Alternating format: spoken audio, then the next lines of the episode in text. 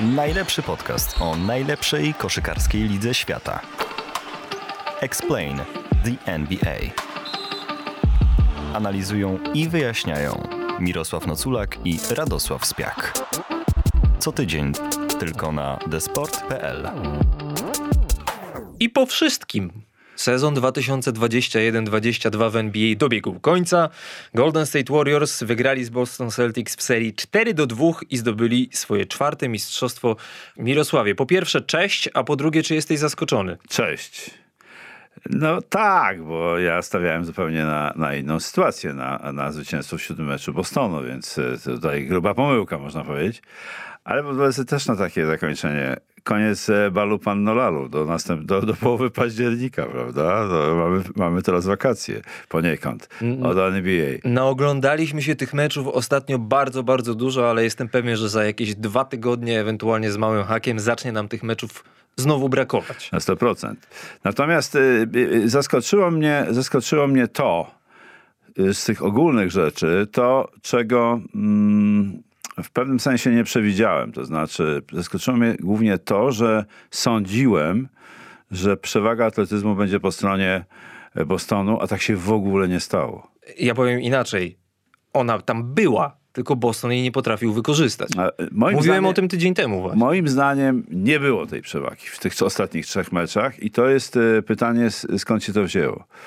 E, Przede wszystkim e, moim zdaniem duet Wiggins-Green. Oni pokazali atletyzm, który mają. Oni się nie różnią swoim atletyzmem od, od graczy Bostonu. Natomiast najbardziej zaskoczył mnie MVP Curry, który zaskoczył mnie tym, że nie ustępował w obronie, a to miał być najsłabszy punkt obrony ze względu na, na warunki fizyczne Golden State i on absolutnie nie ustępował w obronie. I to, jest, I to był dla mnie szok, bo nawet kiedy próbowali grać z nim tyłem do kosza, to też mówiliśmy w poprzednim podcaście, on y, nie ustępował, dawał radę. Y, zatem y, to jest duże zaskoczenie dla mnie i no i przede wszystkim y, no, zachwyciła mnie w Golden State równowaga ataku i obrony, ale o tym pewnie będziemy mówić szerzej. Natomiast to, jak oni mają zbilansowa- mieli w, tym, w tej serii zbilansowany atak i obronę, przecież grali przeciwko niby najlepszej obronie. Mówię nie niby w sensie po rundzie zasadniczej przeciwko Bostonowi, ale znacznie lepiej bronili od Bostonu. A propos e, Stefana Curry'ego, ja mam e, wypisane właśnie to, o czym mówiłeś, parę, parę statystyk dotyczących jego gry w obronie, ale do tego jeszcze dojdziemy, bo e, drodzy słuchacze, zrobimy dzisiaj z Mirosławem tak, jak zrobiliśmy tydzień temu. To znaczy, każdy mecz tak naprawdę to była osobna historia w tej serii, w związku z czym Pokrótce przeanalizujemy osobno mecze numer 4, 5 i 6. Jeśli chcecie przypomnieć sobie, co było w meczach numer 1, 2 i 3, zachęcamy do odsłuchania poprzedniego odcinka. No i mecz numer 4 Mirosławie z pewnością zostanie zapamiętany przede wszystkim jako nieprawdopodobny występ w ataku Stefana Curry'ego. 43 punkty. Zdobył tych punktów więcej niż wszyscy pozostali pierwszopiątkowi gracze Golden State razem wzięci. Trafiał nieprawdopodobne rzuty. I powiem ci tak, dla mnie to był decydujący mecz tej serii. Absolutnie się z tą zgadzam.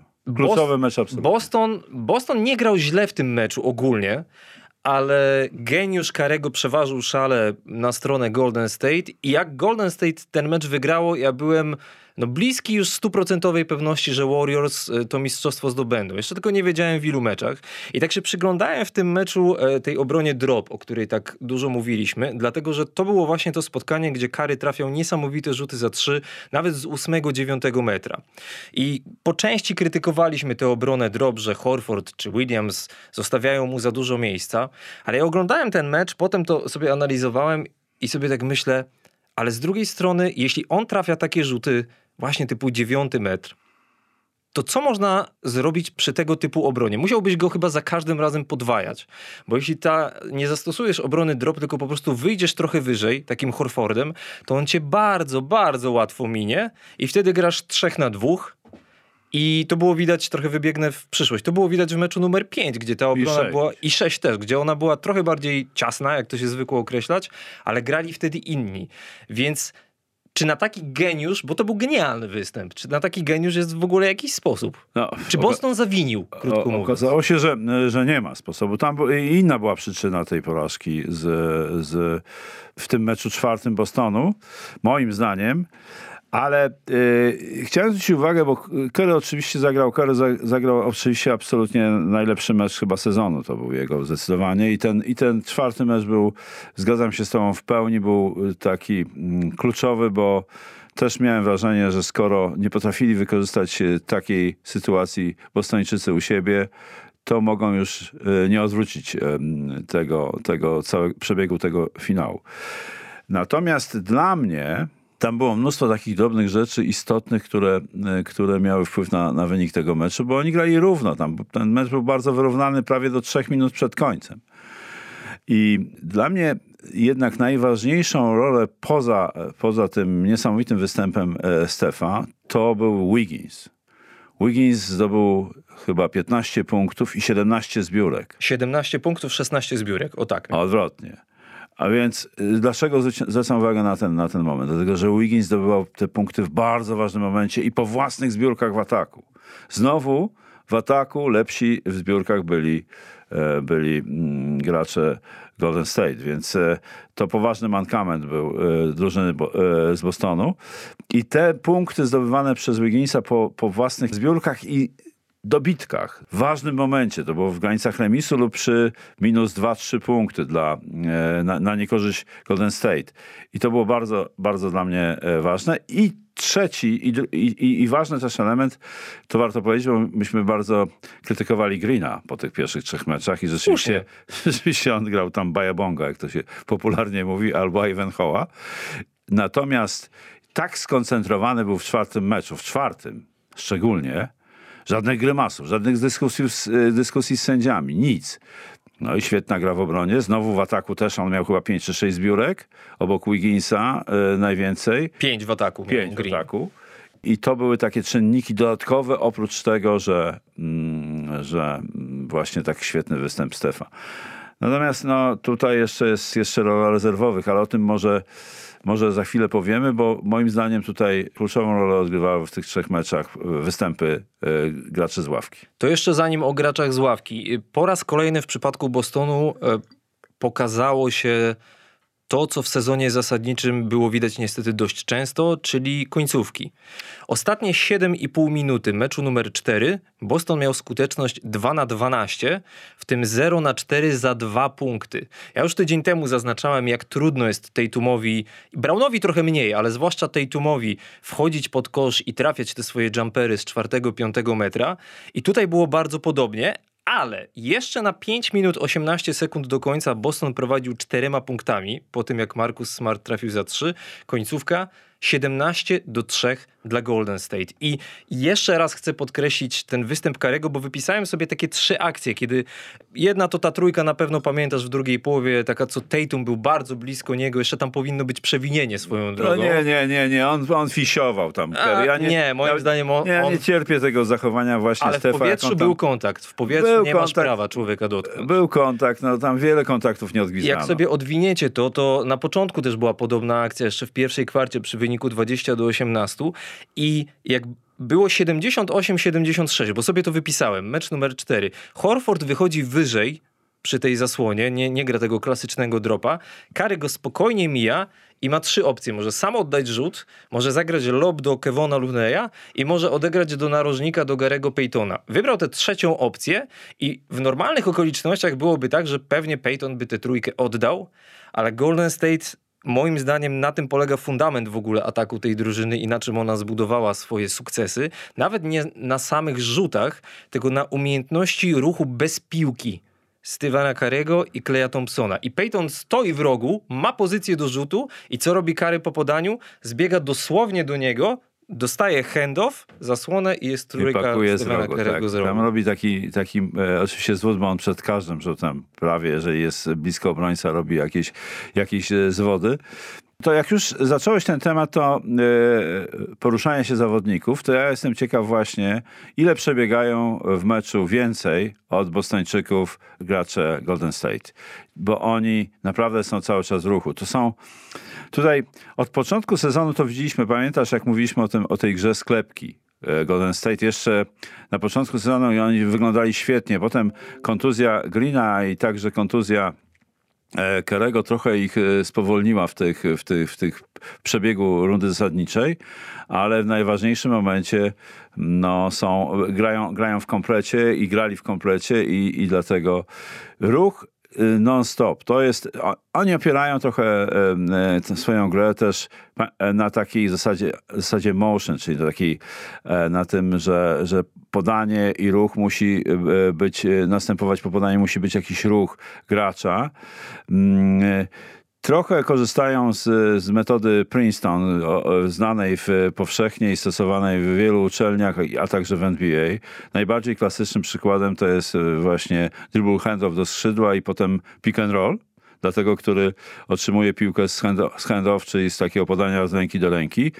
To jest rozpoczęcie klasyczne w Princeton, e, Princeton Offense.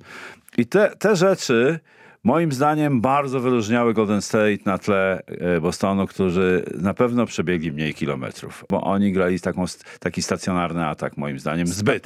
Staty- Statyczny, statyczny, stacjonarny, statyczny, jakby jak zwał, tak zwał. W każdym razie e, może bardziej statyczny niż stacjonarny. I ten atak był tym częściej taki właśnie, jak mówisz, im bliżej było końcówki meczu, która była wyrównana.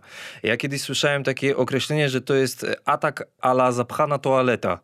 Że nie możesz się przebić przez pierwszą linię i ten Jason Tatum kozłuje przeciwko Wigginsowi i ten Jalen Brown kozłuje przeciwko Draymondowi Greenowi i ten Smart kozłuje przeciwko tam komuś, a w większości niewiele z tego wynikało mimo wszystko. Nie wynikało zbyt dużo, dlatego że, e, że e, Golden e, mm, bardzo dobrze bronili, a ten, ta statyczna gra im to ułatwiała. I akurat w meczu numer jeden, który Boston wygrał w Golden State, to takie jedno zdanie tylko, ten atak wyglądał w czwartej kwarcie zupełnie inaczej. Były odrzucenia, były szybkie podania na obwód, były właśnie te skip pasy i były celne trójki dzięki temu. W kolejnych meczach jakoś tego nie widzieliśmy za bardzo. W meczu numer 4 ostatnie słowo o nim, Jason Tatum 23 punkty na 23, e, przy 23 oddanych rzutach i do tego 6 strat. I po tym meczu mieliśmy wynik 2 do 2 w serii.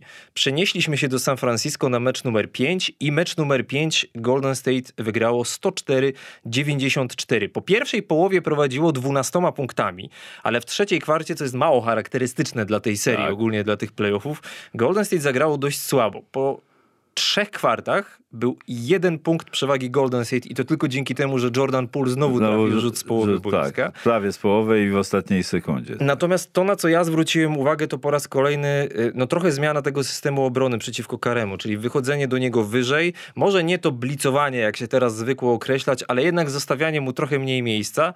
No i to też pokazuje ten mecz numer 5, jak Kary i ogólnie Golden State całościowo potrafiło sobie z tym radzić. Bo on bardzo szybko te piłki oddawał. Były albo asysty do Peytona, który trafiał jakieś floatery, albo Kevon Looney spod kosza trafiał. I Boston po tym meczu, kiedy on rzucił 43 punkty, w sumie nie powinno to dziwić, że Boston się tak bardzo skupił na tym, żeby ograniczyć jego rzucanie. I okej, ograniczył jego rzucanie w tym sensie, że Kary miał 0 na 9 za 3 punkty. Pierwszy mecz chyba od iluś tam Pierwszy raz w ogóle w, w playoffach w jego playoffach, karierze. bez, bez trójki. Całościowo miał 7 na 22 z gry, czyli kiepściutko, ale to otwierało mu możliwości rozegrania tych akcji inaczej i kwestią było to, czy koledzy będą trafiali i dobrze się ustawiali. I w zasadzie tak było. Bo Wiggins, i, i Wiggins, Wiggins, Wiggins, trzy razy Wiggins w w pierwszej połowie, w drugiej połowie, no działało to, po prostu to działało. E, Czyli Golden State, inaczej mówiąc, miało odpowiedź na zmienną obronę Bostonu. E, Świetna, świetna gra Wigginsa. Tutaj absolutnie gracz numer jeden tego spotkania i on e, moim zdaniem pewnym sensie przejął, przejął rolę e, Kerego w zdobywaniu punktów w tym, w tym meczu. I zdobił ich najwięcej z drużyny. Zatem, e, zatem e, Wiggins i też znowu świetna gra na tablicach, no i znakomita obrona. To jest coś, co, mm, co mnie bardzo e, zaskoczyło, chociaż Wiggins już to pokazywał, ale nie mówię o, konkretnie o Wigginsie, ale o całej, o całej defensywie, obronie Golden State. Po prostu doszedł do tego jeszcze Peyton, który jest takim obrońcą nazwijmy go uciążliwym dla przeciwnika, bo potrafi włożyć rękę gdzieś tam w dziwne miejsce i wy, wy, wybić piłkę. I tutaj dochodzimy do, do, do, do, do problemu strat. Straty, straty, straty. Straty nieprawdopodobne. 18 ich miał Boston w meczu numer 5. Tak, ale, ale w ogóle w tych, w tych trzech ostatnich meczach to e, e, różnica między, w stratach w średnio Golden State miał 12, a e, Boston 18, czyli aż 6 strat więcej od e, średnio, bo były też tam mecze, kiedy miał, e, no miał, miał dużo więcej, tam 21 najwięcej, czy 22 była w którymś meczu. W każdym razie straty zadecydowały o tym, miały decydujący wpływ na, na to, na te porażki, oprócz tych szczegółów, o których ty mówisz i świetnej dyspozycji przede wszystkim Golden State, bo to, bo tutaj warto to podkreślić, że, że, że pewnie niezależnie od tego, jakby grał Boston, to jednak y, no, Golden State była, y, było w świetnej dyspozycji. No i udział e, rezerw w tych, w, tych, w tych meczach. Tutaj wyraźna przewaga po stronie, po stronie Golden State. To jeszcze zanim dojdziemy do rezerwowych, bo myślę, że warto o nich wspomnieć przy okazji meczu numer 6, bo to tam chyba było najbardziej widoczne mimo wszystko. Przy okazji meczu numer 5, e, najlepszy mecz w tej serii Clay Thompson, moim zdaniem zaliczył. Miał wtedy e, 21 punktów. Wprawdzie w meczu numer 3 miało 4 więcej, ale wtedy Golden State przegrali. Thompson 21 punktów przy 14 rzutach, 5 celnych trójek, 3 zbiórki, 2 asysty, 2 przechwyty. Jak robiliśmy zapowiedź finału, to ja e, oceniałem, że Thompson może być kluczowym zawodnikiem dla Warriors w tej serii. Jednak nie był, bo był Wiggins, ale jego bardzo dobra postawa w sytuacji, kiedy Curry miał zdecydowanie gorszy dzień, była tutaj niezwykle istotna. I jeszcze jedna rzecz, na którą niewiele osób chyba mimo wszystko zwróciło uwagę akurat w kontekście tego meczu, ale Boston przestrzelił 10 rzutów wolnych. Tak. A to jest zespół, który w sezonie zasadniczym był drugi w całej lidze pod względem skuteczności. Najłatwiejsze punkty w koszykówce spod samego kosza i rzuty wolne. Tak, pudłowali niesamowicie w tym meczu i to, e, i to wszyscy, tam nie bez wyjątku. Tutaj się zastanawiałem też nad taką, nad taką, e, taką sytuacją, czy, czy rzeczywiście mm, Boston nie odczuwał, nie odczuwał tych e, wymagających serii dwóch poprzednich. Mam to zapisane jako następny punkt. To ty powiesz, tak. To jednak te siedem, siedem meczów z e, Milwaukee i z e, Miami to było, to było duży wysiłek dla, dla drużyny z, z Bostonu. Zwłaszcza, że im dalej szła seria finałowa w las, im więcej było tych meczów, tym bardziej Ime Judoka zawężał rotację. Jakby tym rezerwowym ufał coraz mniej. Fakt, że oni nie grali rewelacyjnie, ale zwłaszcza w meczu numer 5 było moim zdaniem widać, jak bardzo zmęczony jest Tatum. Oczywiście również ze względu na dobrą obronę Wigginsa przeciwko niemu. Po tym meczu numer 5 Tatum miał skuteczność 31% za dwa punkty. Za dwa, podkreślam, gorszą niż za trzy. Bo albo grał w tłoku, gdzie ta obrona schodziła blisko pole 3 sekund, albo po prostu Wiggins go nie puszczał. I moim zdaniem ta ograniczona rotacja trochę spowodowała to, że no, że ten atak, zwłaszcza który pod koniec meczów robił się coraz bardziej indywidualny, nie wychodził, bo w meczu numer 5 Tatum miał albo dwa, albo nawet trzy niedoloty Tak, w tam, drugiej połowie. tam były takie rzuty, no każdy z nich tam, z tych głównych graczy zaliczył jakieś takie fatalne rzuty. Natomiast, e, natomiast co do właśnie rotacji i Ime Udoki, to chciałem już wybiec do szóstego meczu, bo uważam, No, że... przechodzimy do niego właśnie. No. Bo uważam, że bo Boston zaczął świetnie ten mecz. 12 czy 14 punktów przewagi na początku. I on wprowadził rezerwowych. Wprowadził właśnie 12 punktów było najwięcej. 12.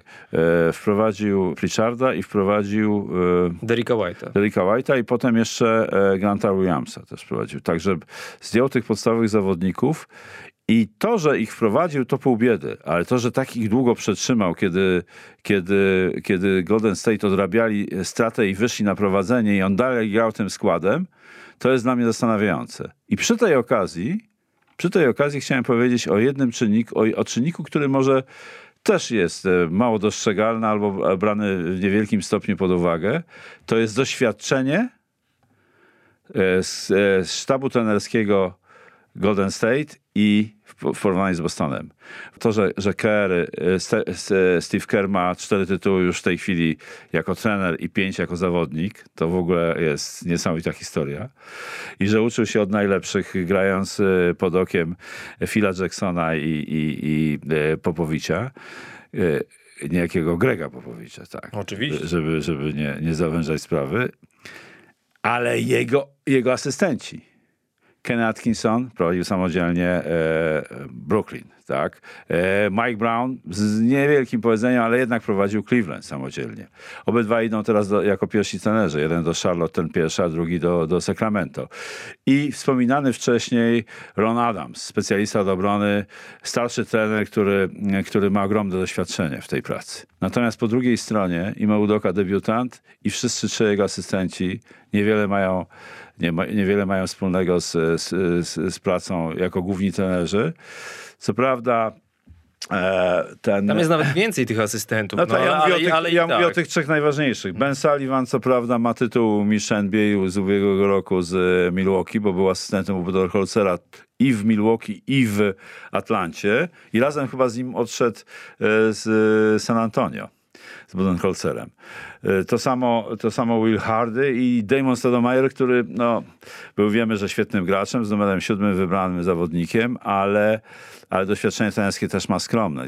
Głównie pracował na uczelniach jednak i, i to moim zdaniem to też, to też jest czynnik, który, którego nie należy lekceważyć w ocenie tej sytuacji. Patrzę na statystyki pierwszej połowy, bo jak już zaczęliśmy o tej rotacji rezerwowych. W pierwszej połowie meczu numer 6 Derek White 14 minut, 1 na 6 z gry. Pritchard 8 minut, 0 na 2 z gry. Grant Williams niecałe 6 minut, 0 na 1 z gry, 0 zbiórek.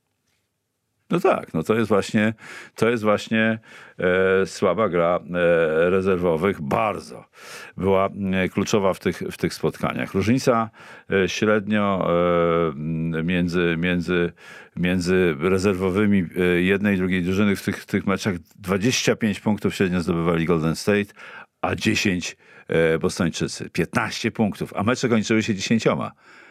Najczęściej 10 jednostami, niewielką różnicą w sumie.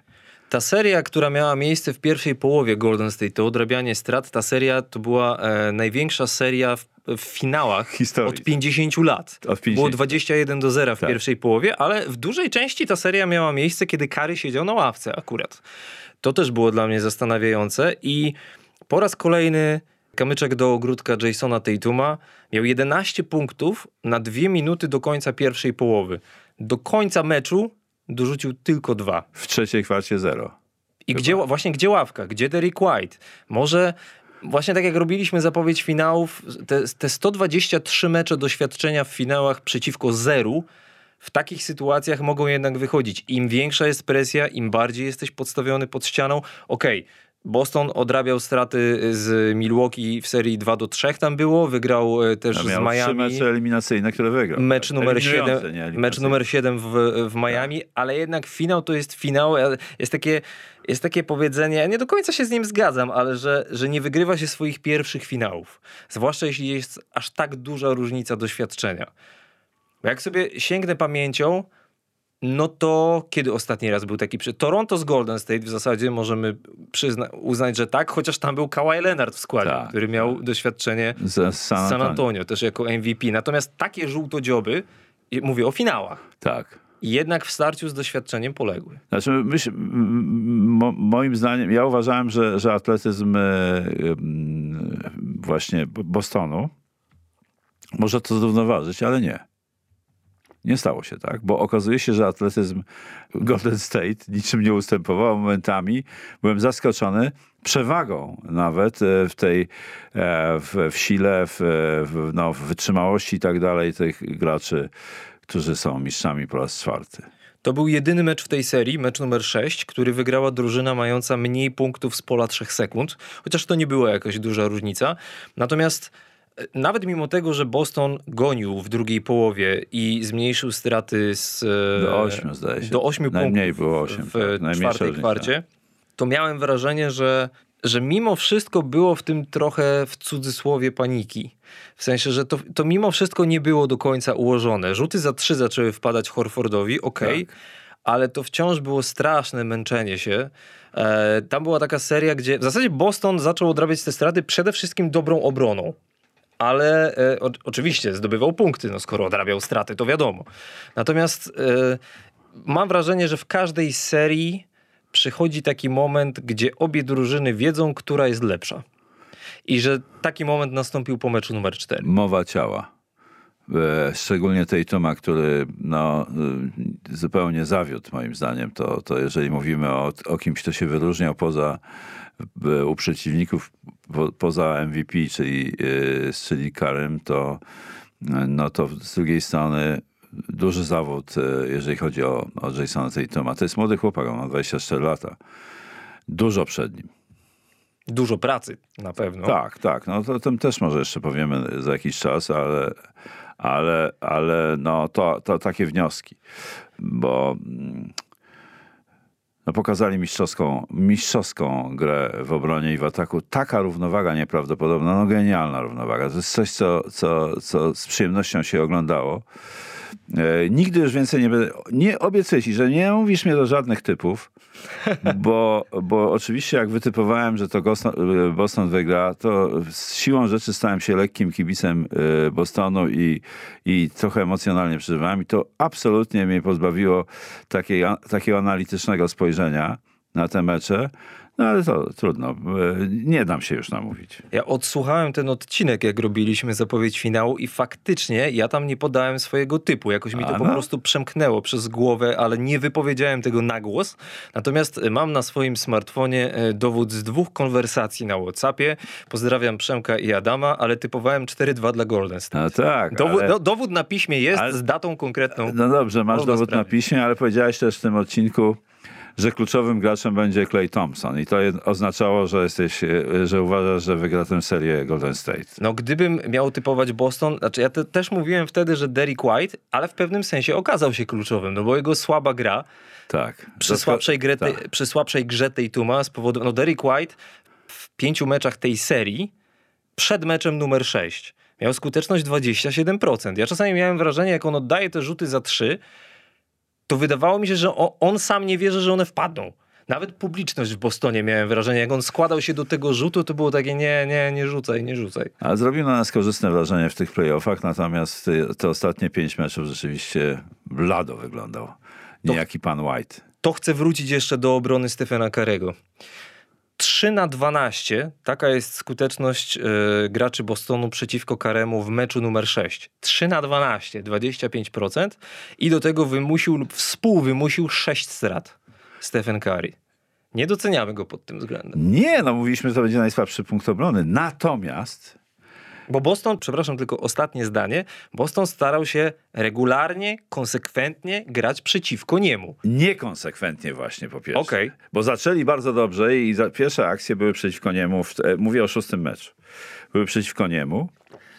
I tam miał problemy z utrzymaniem i Horforda i kto tam z nim grał tyłem. Natomiast e, potem była taka akcja, kiedy Jalen Brown miał na 45 stopniach z prawej strony piłkę i Horford widząc to, z, że kryje go e, z, e, właśnie kary, to zbiegł na, na pozycję niskiego centra, czyli na ten low post słynny.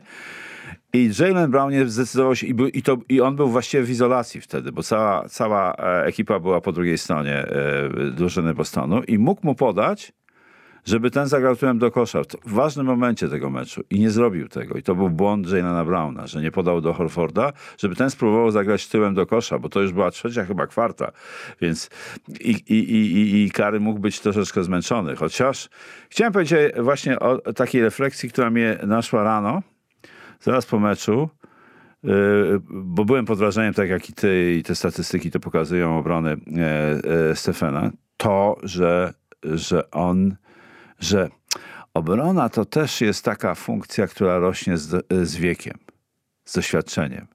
Że dużo lepiej się broni, kiedy, ma się, kiedy się wie o koszykówce więcej. Bo w obronie wiedza o tym, co robi przeciwnik i jak robi przeciwnik i co może zrobić przeciwnik, jest bardzo ważna, oczywiście oprócz przygotowania fizycznego. Więc ten czynnik jest taki, moim zdaniem, tutaj bardzo ładnie się skolerował z e, jego wiek, już doświadczenie ogromne, 34 lata, prawda? Zaczął w 2009 chyba karierę Tak jest. e, w, w NBA. E, Jego, jego wiek i doświadczenie tutaj okazały się jego atutem w, w obronie, według mnie.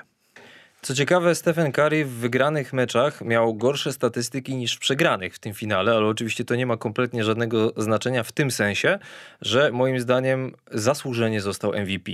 Wiem, że myślałeś o Wigginsie, ale czy po meczu numer 6 też byś mu dał? Nie, nie, nie, nie. Po- Jednak, jednak Ste- Steph Curry się obronił w tej, w, tej, w, tej, w tej rywa- rywalizacji. Był taki moment, kiedy po meczu właśnie czwartym i piątym uważałem, że Wiggins, y, jeżeli zagra tak jak e, w szóstym, a, a Curry zagra trochę tak jak w piątym, to może być wybrany Wiggins, ale i tak by nie został wybrany, dlatego że, że to było, myślę, wszyscy czekali na to, żeby, żeby Steph Curry dostał to, e, tę nagrodę MVP i on e, nie dał powodów, żeby w to wątpić. No myślę, że nawet przy tym jednym 43-punktowym występie to już pewnym sensie by wystarczyło do MVP. Nie, W sensie, to za nie mało. wiem, co by musiał później źle zrobić, żeby tego MVP nie Musieliby przegrać tę serię. No, no tak, no Tak, oczywiście, ale mam na myśli, że przy założeniu, że wygrywają, to jak źle by musiał grać, żeby jednak tego MVP nie dostać. No, wiesz, zasłużenie, to, e, zasłużenie. Absolutnie zasłużenie i e, ja nie jestem wielkim miłośnikiem e, pana e, Karego, e,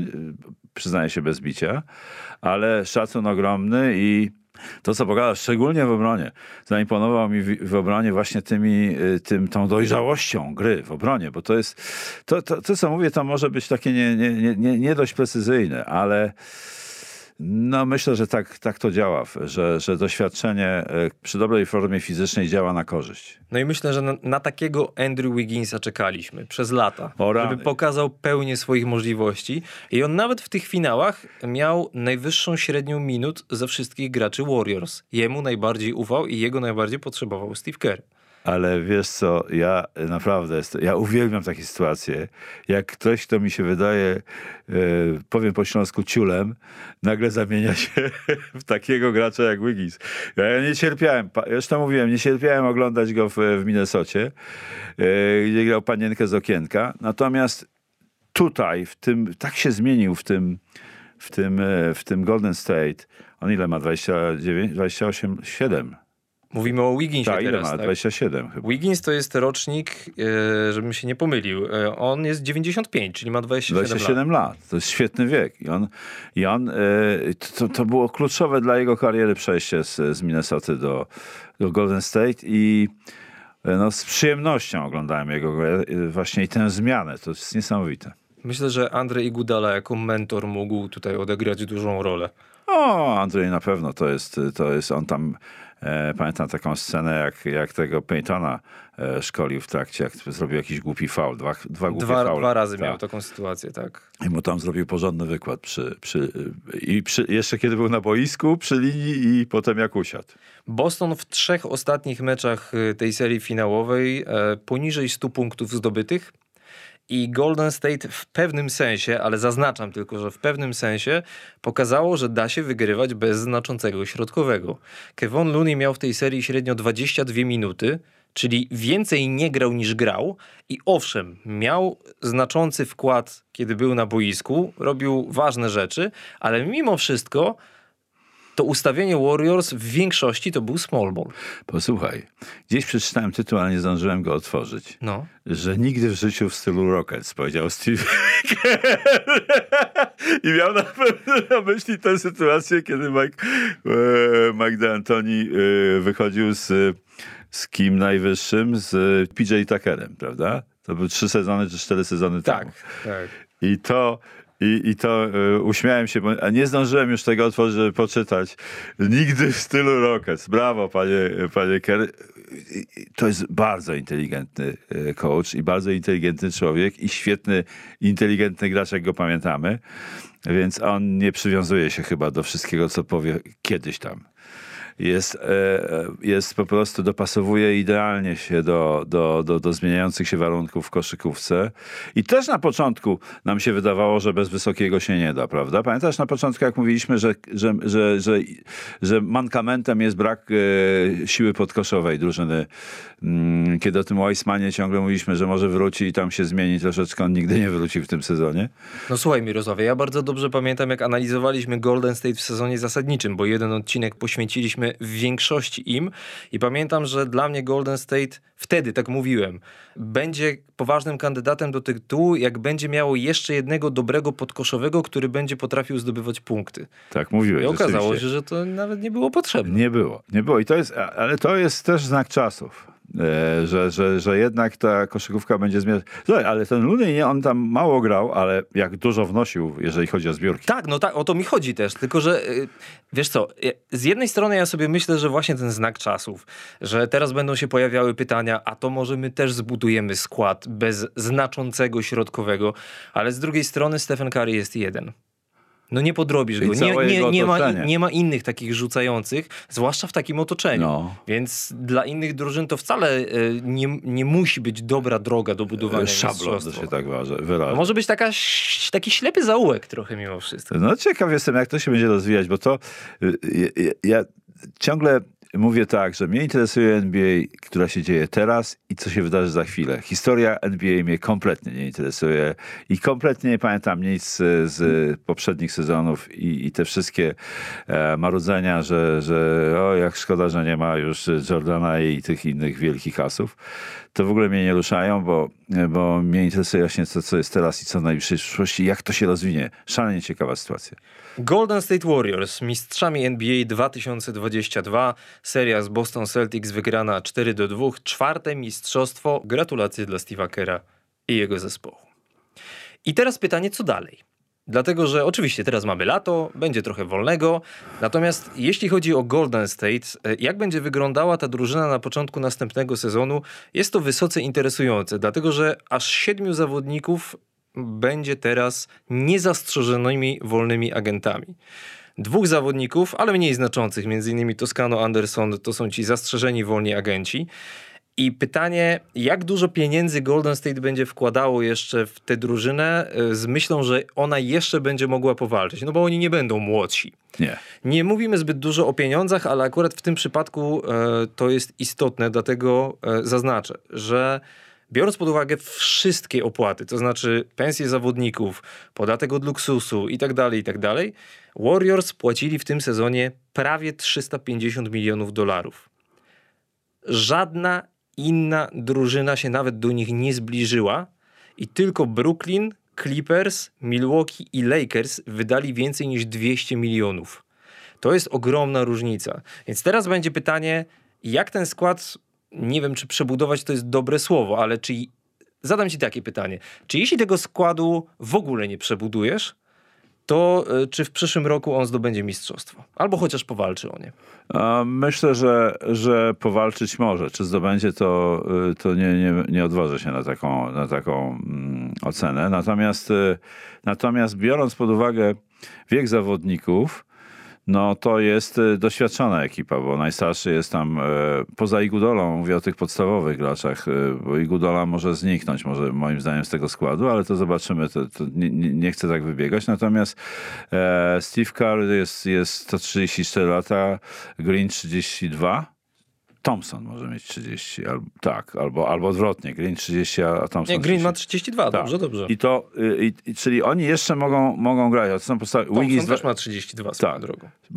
Wiggins y, 27, Poole, który był też ważnym zawodnikiem, jest e, dużo młodszy i ciekawy jest ten dodatek niespodziewany do tej drużyny Peyton i ciekawe, czy zostanie Otto Porter, bo on też, wbrew pozorom, miał bardzo ważne momenty w tych meczach finałowych. On jest jednym z tych siedmiu, którym kończą się kontrakty po tym sezonie. Więc to wszystko będzie do negocjacji. E, Lista płac na przyszły sezon wygląda tak. Kary 48 milionów, Thompson 40, Wiggins 33, Draymond Green 26, Wiseman prawie 10, Kuminga prawie 6, Poole prawie 4, Moses Moody prawie 4. To już jest dużo, a to jest dopiero połowa składu. Więc tych wydatków będzie naprawdę dużo. Warriors mają jeden wybór w pierwszej rundzie draftu, ale to jest wybór 28. W drugiej rundzie mają 51 i 55. Natomiast to, co mi się podoba w Golden State, ja już to kiedyś mówiłem przy okazji jednego z odcinków i zresztą w Bostonie też, mimo tego, że nie zdobyli mistrzostwa, ale byli tego blisko. Bardzo mi się podoba, że te drużyny w znaczącej większości zostały zbudowane przez draft. Bo Golden State wybrali w drafcie Karego, wybrali w drafcie Thompsona, wybrali w drafcie Draymonda Greena. E, ogólnie rzecz ujmując, trzon tej drużyny to są po prostu dobre wybory, selekcja. I tak samo jest w Bostonie. Jason Tatum, Jalen Brown, Markus. Marcus Smart.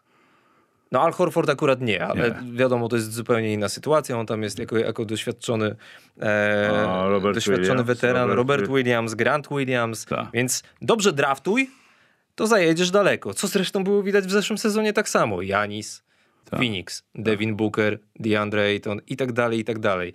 Więc zbudowanie mistrzowskiej drużyny poprzez wymiany nie jest przesadnie łatwe.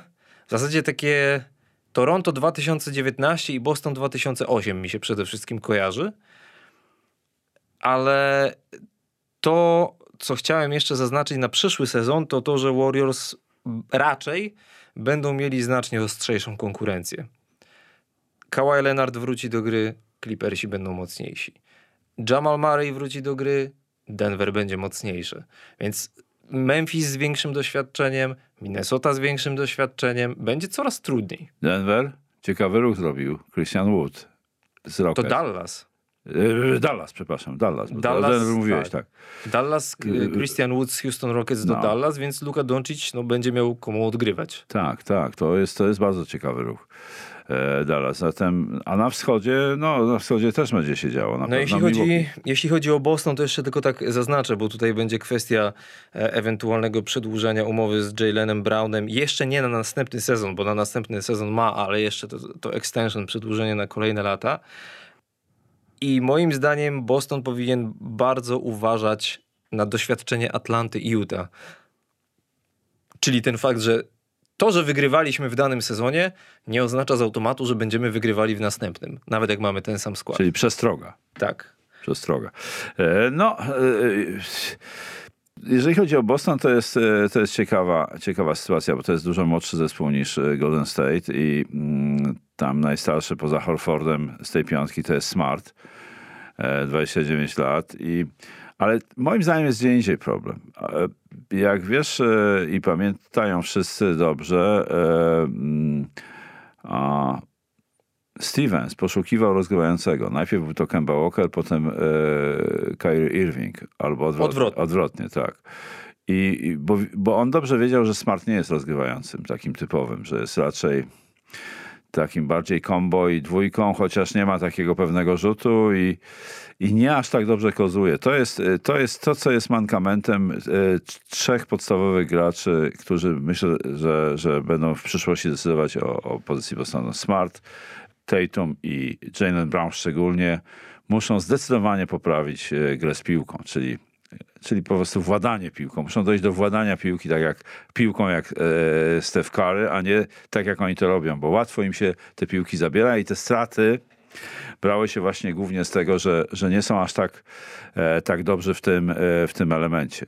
Oczywiście praca nad e, rzutem, e, szczególnie Smarta w, w okresie poza- posezonowym, żeby stał się bardziej regularny- regularnym graczem. Także tu jest dużo do roboty ma Ime Judoka z, z ekipą, żeby utrzymać tę pozycję nie tylko z tego powodu, nie tylko z powodu tej przestrogi. No dobrze, słuchajcie, sezon NBA się zakończył. Już nie ma meczów przed nami, ale przed nami jest jeszcze draft. O, W najbliższy czwartek, czyli 23 czerwca, liczymy na to, że Jeremy Sohan zostanie wybrany. Znaczy inaczej, w zasadzie jesteśmy pewni, że zostanie wybrany. Pytanie, z jakim numerem zostanie wybrany i przez jaką drużynę.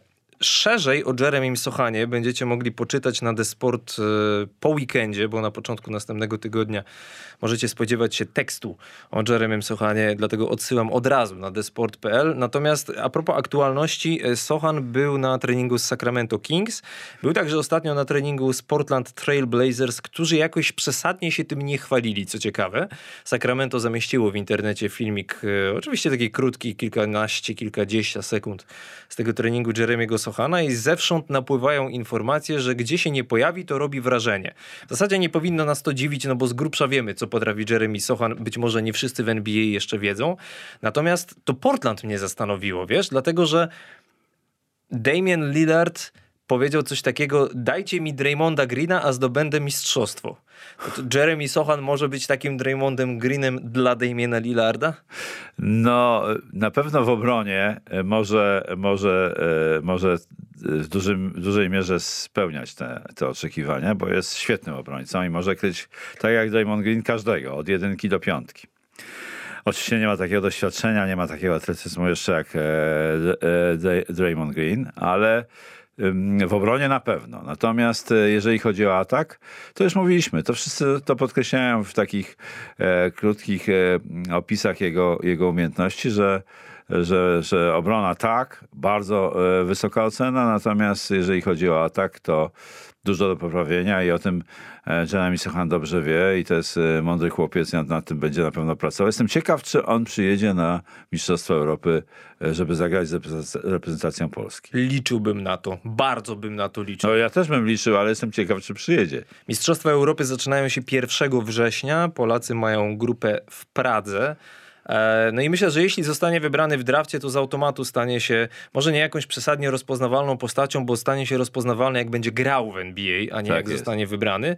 E, ale niewątpliwie jest to nasza e, duża szansa na podciągnięcie trochę naszej reprezentacyjnej koszykówki do góry. No i jeśli nie przyjedzie na Eurobasket, to kiedy ma przyjechać? Bo wszystkie pozostałe mecze eliminacyjne są grane w trakcie sezonu NBA. Nie, nie ma szans, żeby przyjechał na eliminację, natomiast, natomiast na Eurobasket może, może przyjedzie, nie wiemy. Natomiast y, bo nie wiadomo, jak, jakie będą mieli plany do, w stosunku do niego y, ci, którzy go wybiorą. Bo być może, być może widzą to, co, o czym mówimy, że obrona ok, ale że istotnie poprawić y, podstawy w ataku. Więc być może zaplanują dla niego jakiś, jakiś indywidualny program, który może kolidować z, z grą w reprezentacji no ale to nie ma co gdybać, zobaczymy jak to będzie. Chciałbym go zobaczyć w reprezentacji w każdym razie. Tak swoją drogą, drodzy słuchacze, zakreślcie sobie na czerwono w kalendarzach 8 września. Wtedy Polska na Mistrzostwach Europy będzie grała swój ostatni mecz fazy grupowej przeciwko Serbii. I Nikola Jokic już zapowiedział, że w tym Eurobaskecie zagra. Więc to będzie dopiero ciekawe. Może Jeremy Sochan kontra Nikola Jokic, no kto wie. A, a może, a może Aleksander Balcerowski kontra e, Nikola Jokic, dlatego że Aleksander Balcerowski też stara się o angaż w NBA. E, był już na workoutach w Cleveland Cavaliers, gdzie jak sam twierdzi, poszło mu tam najlepiej. Był także w Atlancie i ma jeszcze e, pojawić się w Los Angeles na treningach z Clippers i ma też pokazać się w Sacramento. I potem wraca do Polski na zgrupowanie kadry, bo teraz 30 czerwca czeka nas mecz eliminacyjny do Mistrzostw z Izraelem Świata i z Izraelem i później z Niemcami na wyjeździe. Aleksander Balcerowski w zeszłym roku zgłosił się do draftu, ale potem się z niego wycofał. Teraz z racji tego, że rocznikowo ma już 22 lata, nawet nie musiał się zgłaszać, po prostu może zostać wybrany. E, życzymy mu jak najlepiej oczywiście, natomiast zastanawiam się, jeśli miałby nie zostać wybrany w pierwszej rundzie, to może lepiej, żeby nie został wybrany w drugiej, dlatego że wtedy jesteś przypisany do jednego zespołu, który cię wybierze. On ma do ciebie tak zwane prawa, a kontrakt nie jest gwarantowany. Więc jak masz dobrego agenta, a Balcerowski ma no, jednego z najpotężniejszych w Europie, jak nie na świecie, to może lepiej wtedy po prostu próbować jakoś inaczej niż przez draft. Ale oczywiście życzymy Olkowi jak najlepiej i też będziemy sprawdzali, co u niego się dzieje.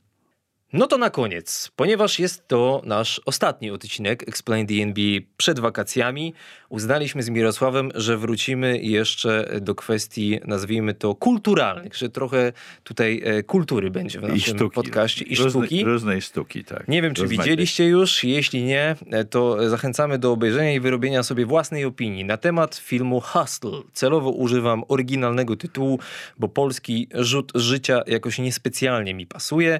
Od razu tylko zaznaczamy, że y, ponieważ będziemy rozmawiali o filmie, który już widzieliśmy, to mogą pojawić się spoilery, więc jeśli jeszcze nie oglądaliście, a chcecie obejrzeć bez znajomości szczegółów, to na razie dajcie pauzę, obejrzyjcie film i wróćcie do nas. Mocno reklamowany przez Netflix, e, z Adamem Sandlerem w roli głównej, z LeBronem Jamesem jako jednym z producentów, z Juancho Hernan Gomezem w roli głównej. Bardzo mi się Juancho podobał w tej roli. Ten nie, nie miał jakby zbyt wiele do, do grania, ale fajnie mu to wyszło. Nie, dodał zdaniem. jako y, aktorsko dał, dał radę, świetnie w- zagrał. I, I jakby miał ten film, moje odczucia po obejrzeniu tego filmu podsumować jednym zdaniem, powiedziałbym bardzo sztampowy, ale przyjemny w oglądaniu.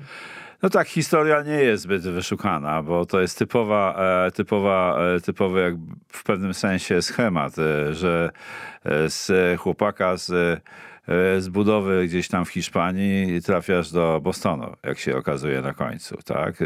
Tutaj trochę spoiluję, ale to nie ma aż takiego znaczenia.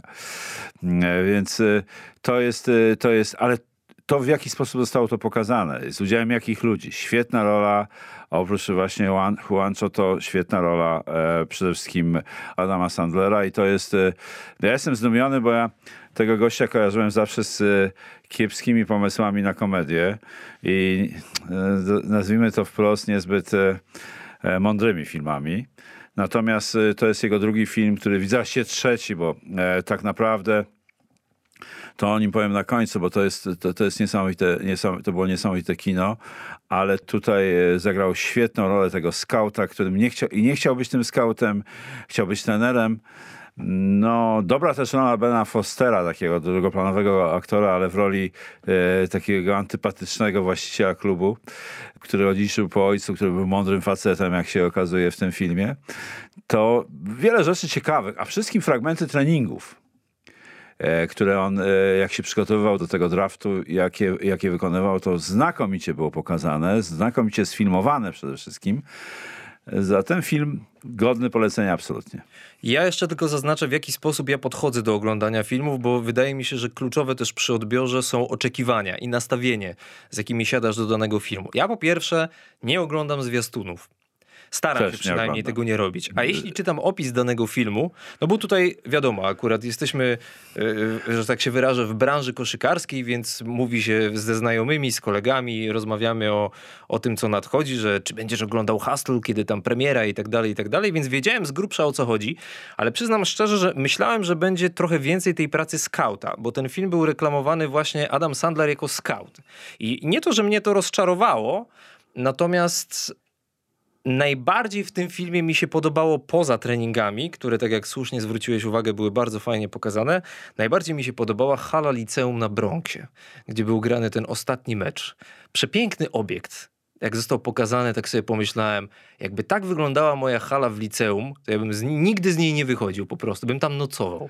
I tam, tam były też te sceny takiego ostrego trash talkingu z Antonem Edwardsem, który tam był takim rywalem tego Juancho, e, Hernan Gomeza, dobrze mówię Tak nazwisko? jest, jak najbardziej. Więc y, mam z tym pro- problem czasami z nazwiskami. Ale, y, ale to naprawdę poza tłumaczeniem, które zawsze jest problematyczne w tych tego typu filmach sportowych, Miejscami było skopane. bo, bo po prostu mm, ci tłumacze nie znają slangu dobrze e, trenerskiego i zawodniczego i to trzeba być po prostu w branży mocno, żeby to, żeby to e, dobrze, e, dobrze powiedzieć. Tam była taka jed- jedna wpadka, że Juancho ma zasięg metrowy ramion. No to, to znaczy, że nie ma ramion w ogóle, a, a tymczasem to jest gość, który ma pewnie zasięg gdzieś z 2, e, 2,30 podejrzewam, 2,20.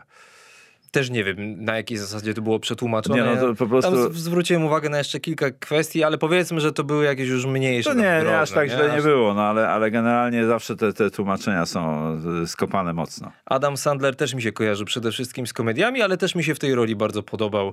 To tak na podsumowanie. No moim zdaniem po prostu macie wolny wieczór, lubicie koszykówkę, bo słuchacie ten podcast, więc na pewno lubicie. Obejrzyjcie, nie spodziewajcie się moim zdaniem niczego wielkiego, ale ogląda się to przyjemnie. E, Film, który, o którym chciałem powiedzieć, który właściwie przekonał mnie do Adama Sandlera, to było Dwóch Gniewnych Ludzi z, z Jackiem Nicholsonem i, i to był film, genialna komedia. Ja uwielbiam Nicholsona. Nicholson dla mnie jest numer jeden. Już w tej chwili nie, nie, nie gra, bo już po prostu nie gra, już ma dosyć, ale to był zawsze dla mnie numer jeden aktor. Od, od pięciu łatwych utworów to był chyba pierwszy film, który e, obejrzałem. Potem porozmawiajmy o kobietach, genialny film.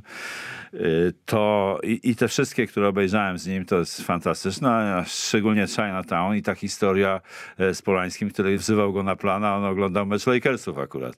Mało się nie pobili. Wyobrażam sobie temperament jednego i drugiego jest stać ich na to moim zdaniem. A zatem Hustle, Netflix, Adam Sandler, Juancho Hernan Gomez. Możecie sobie sami wyrobić opinię. Natomiast jeśli chodzi o sezon NBA, następny oczywiście startuje w okolicy połowy października. Dzisiejszy odcinek naszego podcastu, 32, jest ostatnim przed wakacjami. Serdecznie Wam dziękujemy nie tylko za ten, ale i za wszystkie poprzednie. Jeśli jeszcze tego nie robiliście, to na Spotify jest opcja oceny tego podcastu, więc zachęcamy do, do oceniania nas. I co tu dużo mówić? No czeka nas teraz przerwa i to Tak jest. dłuższa na regenerację. Zobaczymy co po wakacjach, zobaczymy jak będą wyglądały wszystkie drużyny i powiem wam tak, drodzy słuchacze. Odpocznijcie, pograjcie trochę w kosza, ale uważajcie na kontuzję. I życzę zdrówka. Dużo zdrowia i do października, połowy października. Trzymajcie się, hej hej. Czołem.